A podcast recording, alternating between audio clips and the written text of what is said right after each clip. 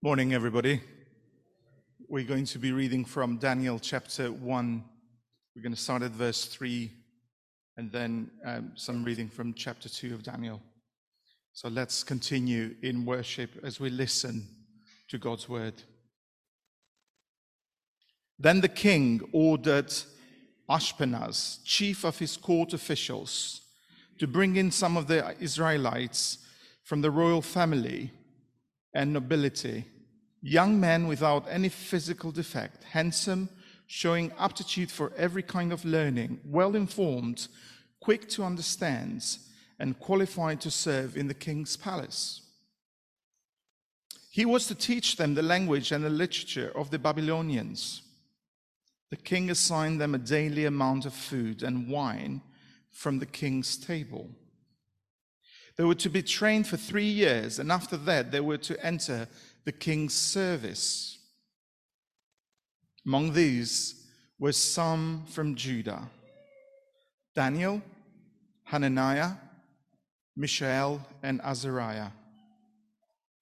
And the chief official gave them new names. To Daniel, the name was Belteshazzar, Belteshazzar. To Hananiah, Shadrach, and to Mishael, sorry, to Hananiah, Shadrach, to Mishael, Meshach, and to Azariah, Abednego. But Daniel resolved not to defile himself with the royal food and wine, and he asked the chief officials for permission not to defile himself in this way. Now, God had caused the official to show favor and sympathy to Daniel, but the official told Daniel, I'm afraid of my lord the king, who has assigned you food and drink. Why should, should he see you looking worse than the other young men of your age? The king would then have my head because of you. And Daniel then said to the guard whom the chief official had appointed over Daniel, Hananiah, Mishael, and Azariah, Please test your servants for 10 days. Give us nothing but vegetables to eat and water to drink. Then compare our appearance with that of the young men who eat the royal food, and treat your servants in accordance with what you see. So he agreed to this and tested them for 10 days. At the end of the 10 days, they looked healthier and better nourished than any of the young men who ate the royal food. So the guard took away their choice food and the wine they were to drink and gave them vegetables instead. To these four young men, God gave knowledge and understanding of all kinds of literature and learning. And Daniel could understand visions and dreams of all kinds. At the end of the time set by the king to bring them in, the chief officials presented them to Nebuchadnezzar. The king talked with them, and he found none equal to Daniel, Hananiah, Mishael, and Azariah so they entered the king's service.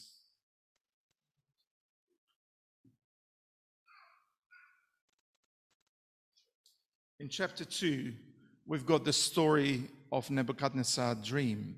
He was upset and worried about it and commanded his wise men to describe and interpret it. They were unable to, and they were at the risk of death. I'm reading from um, Daniel chapter 2, verses 17 to 19. Then Daniel returned to his house and explained the matter to his friends, Hananiah, Mishael, and Azariah. He urged them to plead for mercy from God of heaven concerning this mystery, so that he and his friends might not be executed with the rest of the wise men of Babylon. And during that night, the mystery was revealed to Daniel in a vision. Then Daniel praised the God of heaven.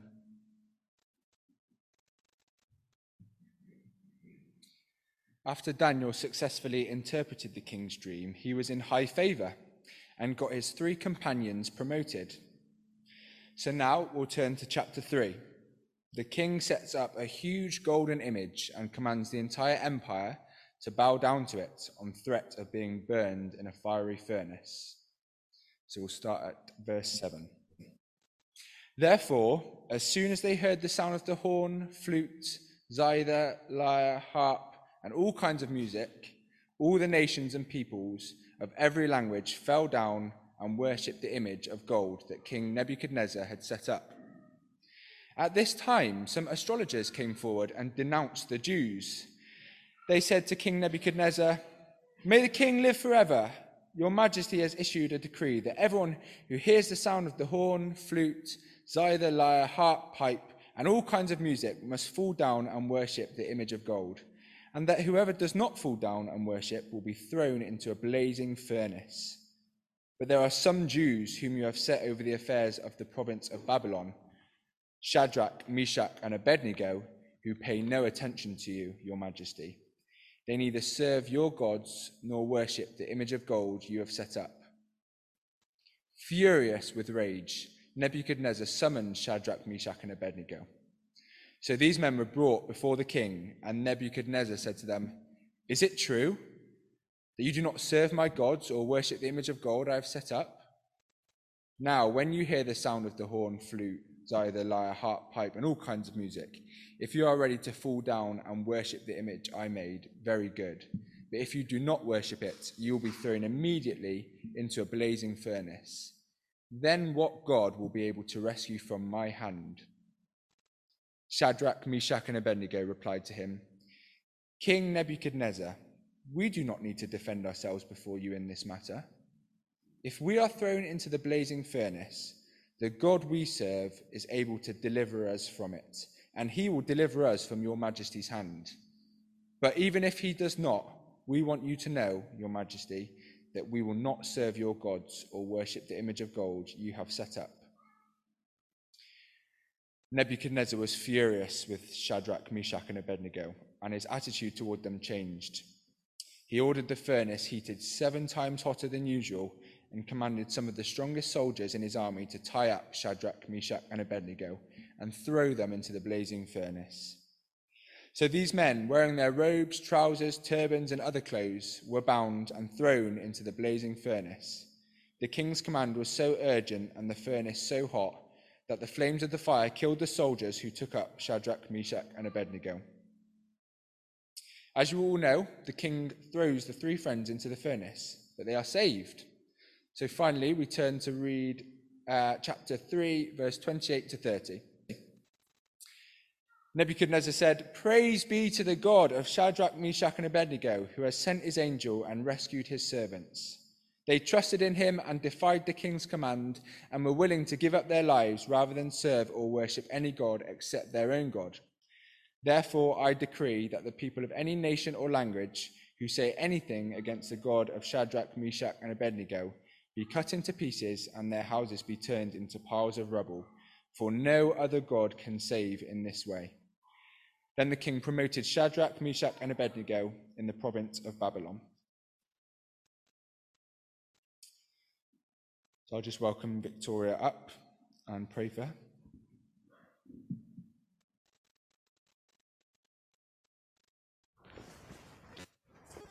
So, Father God, we thank you so much for Victoria and all that she has prepared and listened and been obedient to this week and in the weeks before now. We thank you for the gifts that you have given her.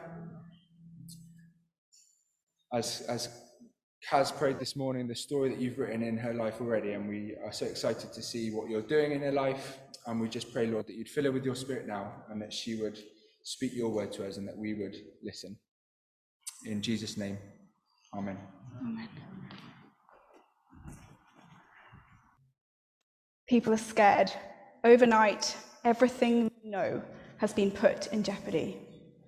Women, wives, sisters, daughters are suffering in the ways that women do in times of political unrest.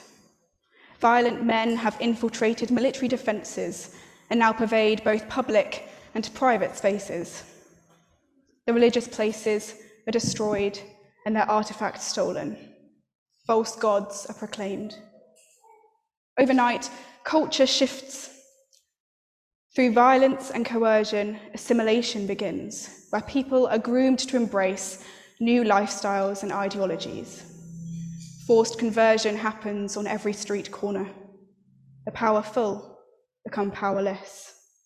And it seems that in just one night, the one true God has abandoned a nation. In 605 BC, this is the situation that three men found themselves in. The great nation of Babylon had been threatening Judah for some time, and it had finally besieged it. The Judean people had become captive. Their given names are Hananiah, Mishael, and Azariah. Except by this point, no one knows this. They're called Shadrach, Meshach, and Abednego. They were probably between 13 and 17 years old, so younger than me, and they've been identified as some of the brightest, fittest, handsomest young men of Judah. Now, young men of Babylon. Um, so I just want to stop here. And Judy, could you could you come up? And James, could you just come up for yeah, Ju- Judy and James, yeah, you two. If you could just uh, just just come up, Judy and James. Yeah, I know you can. Go. Thank you. We know that they're not Judy and James, right? That's Jenny and that's Jonty. We know that. Except when we get to the text, the rewriting of their names comes with the rewriting of their identities. You see, Hananiah means beloved by God, but was changed to Shadrach, meaning illuminated by a sun god. Mishael was changed from who is like God to Meshach, meaning who is like Shak, a Babylonian goddess. Azariah means the Lord is my help, but became Abednego, meaning servant of Abednego. God was quite literally written out of their identities. This is, to put it lightly, a big blow on several levels.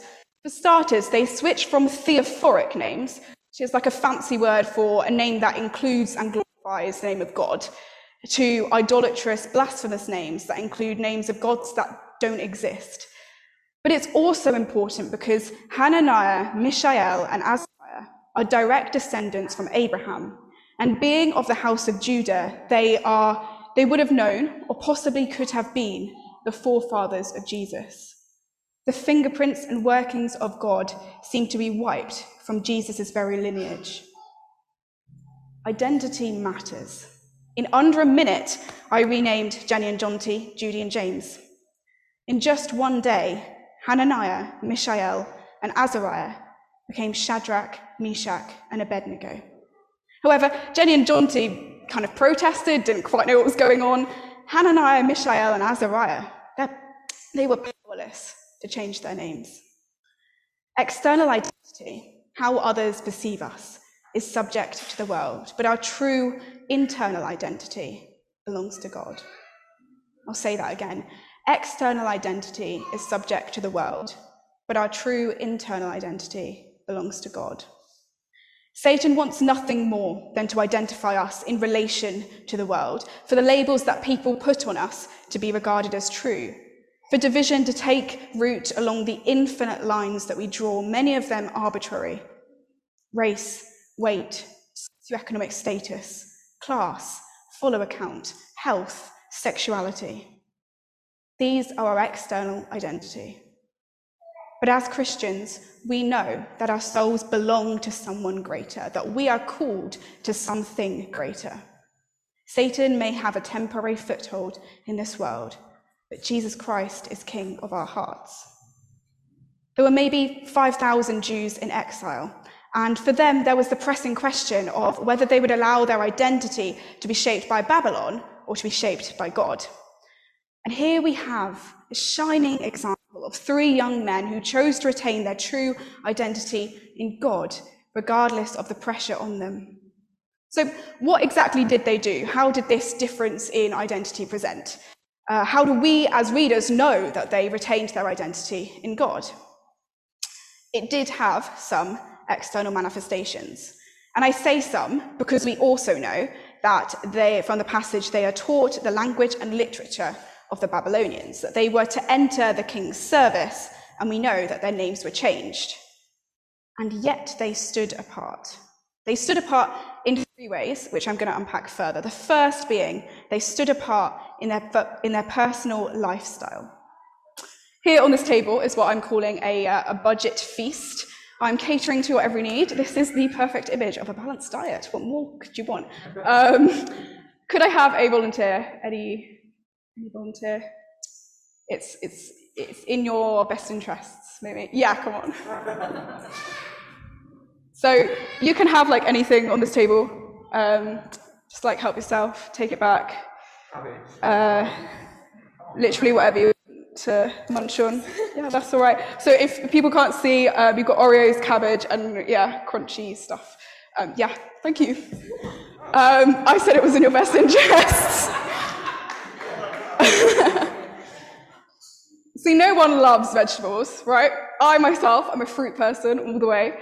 If you say you love vegetables, I am so sorry for you. You know, we have people after service you can talk to, we can work this through. Um, but for these three and their friend Daniel, the alternative to vegetables symbolized idolatry. The meat that they were required to eat wouldn't have been kosher and would have been sacrificed to idols. The wine, similarly, would have been dedicated to their pagan gods.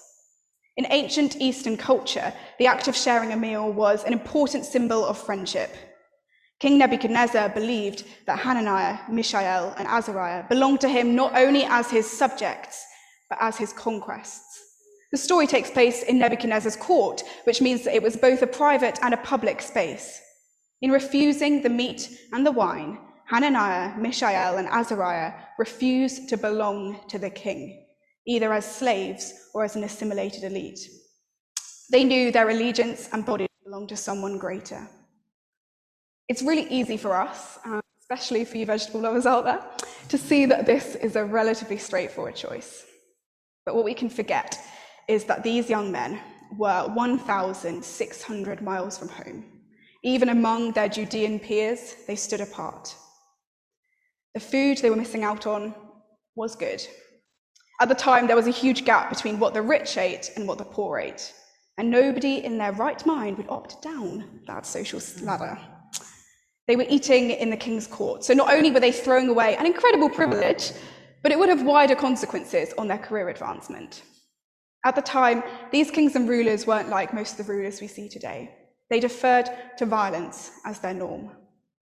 We mustn't let our detachment from the story make us forget what a radical, reckless decision this was. And yet, it had a purpose. They weren't needlessly testing God for their own vanity or to stand out in court. In Exodus 23, verse 25, the Israelites were instructed to serve the Lord your God, and he will bless your bread and your water. They had a command to obey, and they had a promise to trust. They also took a reasonable approach. They could have walked into the court with declarative statements, a big charade of resol- resolution and martyrdom. Instead, they quietly take the chief official aside and ask him for a chance. Just, just 10 days. They're firm without being tenacious. James 3, verse 17 tells us the wisdom that is from above is first pure, then peaceable, gentle, willing to yield full of mercy and good fruits, without partiality and hypocrisy. This first indicator of personal lifestyle change so obviously comes from their, knowing their identity in God because of their humility. Knowing our identity in God shouldn't lead to self righteousness. To us, as the Hananiah, Mishael, and Azariah, it almost certainly leads to personal lifestyle changes. How are we doing today, folks? No, seriously, how are we doing today in our music? How are we doing today in our social lives? In the jokes that we're making with our friends? In the media we're consuming? How are we doing today in the clothes that we're wearing? It'd be great if everyone could take out their phones really quickly. I've got my phone here, um, an embarrassing flip case. Um, if you have an iPhone, if you turn it on and swipe from the left, if you've got it set, turned on in your settings, it should tell you how many hours you have spent on your phone this today or this week. Uh, on some Androids, you're going to find this in the settings, and often you'll get like a, a breakdown of which apps you're using. Maybe for you, it's not your phones. Maybe it's your tablets or your laptops or your TVs. When was the last that we gave that up to God. Maybe it was this week during one church one day. How about for for 10 days at a time? How about for longer? External identity is subject to the world, but our internal identity belongs to God.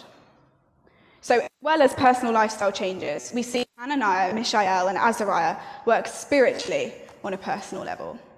This brings us to the second part of the story. We heard in our reading that Daniel appealed to his three friends for spiritual support and prayer when needing to interpret Nebuchadnezzar's dream. Once more, we see them humbled before God.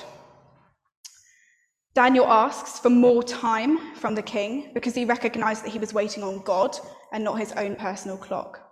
We see them humble before God because they pray as their first resort and yet hold no other options. It is only God who can interpret this dream. The threat of execution, of all the previous spiritual advisors demonstrate dire need for God. We see them humbled because the scripture says Daniel asked them to plead for mercy from the God of heaven. Not only does mercy know that, that not only does mercy show that they know that they don't deserve this, but they plead for mercy from God and not Nebuchadnezzar. They know where the real authority is. We see them in humility because they pray in community. This isn't to say that one person and one prayer isn't enough for God, but to say that God builds churches and community for a reason.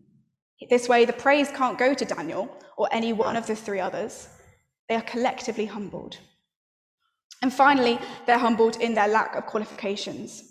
I mentioned before that they would have been between 13 and 17 when they were first selected. They are young and inexperienced, and they are humble. We don't know exactly what their prayer looked like or how, how they prayed. It may have been taking shifts, stay up all night in prayer, or fasting together, or truly simply giving up to God and say, God, we have no control. We leave it in your hands. Maybe they battled and reasoned with God because they realized just how much was at stake. We don't know. But we do know that when faced with death, they knew their identity in God. They knew that God cares, they knew that God listens, and they knew that God always responds. But they also knew that they were pleading for mercy and not demanding answers, that God may not respond in the way that they wanted him to. External identity is subject to the world, but our internal identity belongs to God. Thirdly and finally, for Hananiah, Mishael, and Azariah, knowing their identity in God presented itself as a public political declaration. You're all going to groan, but we're going to play a quick game of Nebuchadnezzar Says. So I want involvement from everyone. If everyone can get onto their feet. Um, and I'm talking to everyone on Zoom as well. Susanna is my sister. She's watching online you're in bed, get out. Um, uh, okay, shake it off, whatever. Okay, Nebuchadnezzar says, put your hands in the air. Nebuchadnezzar says, put your finger on your nose. Nebuchadnezzar says, stretch out wide. Nebuchadnezzar says, get down low. Nebuchadnezzar says, turn around. Nebuchadnezzar says, jump forward. Nebuchadnezzar says, step back. Nebuchadnezzar says, down on one knee. Nebuchadnezzar says, down on both knees. And you can go back to your seats, thank you. this is the problem that Hananiah, Mishael, and Azariah faced. When you're in a big crowd of people, it's very easy to get swept up in the moment and its momentum. I was once at a protest in London with a million other people, and it's really hard when you have a million people to make sure that all your agendas line up to make sure that you're all there for the same reason. Uh, so you have people over here doing a really nuanced call and response for a really specific issue. You have people over here just hurling random abuse at the government. Um, when the media look at you, they obviously look at you as one collective body. It's really hard to differentiate between people. Uh, myself and my friends, we were quite young. We couldn't vote yet at this rally, so we got a lot of um, media attention. And I was interviewed by uh, some media, and um, I was really badly misquoted. And I was trying to make this nuanced point and said, you know, you know, I agree with these people in some ways, but like this is where I'm different. This is how I disagree. Like this, you know, it's it's I'm, I'm different, but it's like nuanced, you know. And I was completely distorted. I just you know, out there on the internet, if you search my name up, somewhere out there, there's me saying something which just makes me look like another sheep in the crowd. It's really hard to authentically stand out. We all likely know the story very well. Hananiah, Mishael, and Azariah refused to bow down, and for this, Nebuchadnezzar tried to kill them. Let's, you know, do a little exercise. What if they, what if they had bowed down? The end of the passage tells us that Nebuchadnezzar praises God when they survive the furnace. He commands that blasphemy against God would lead to death. So, this incredible political statement wouldn't have happened. Hananiah, Mishael, and Azariah would have lived comfortable lives as political leaders with the blasphemous names of Shadrach, Meshach, and Abednego. The eight story, 30 meter high statue would have appeared comprehensively worthy of praise. The story wouldn't be the beautiful image of faith driven martyrdom that we know it to be today. It wouldn't have inspired Jews then, um, and it wouldn't inspire Christians now.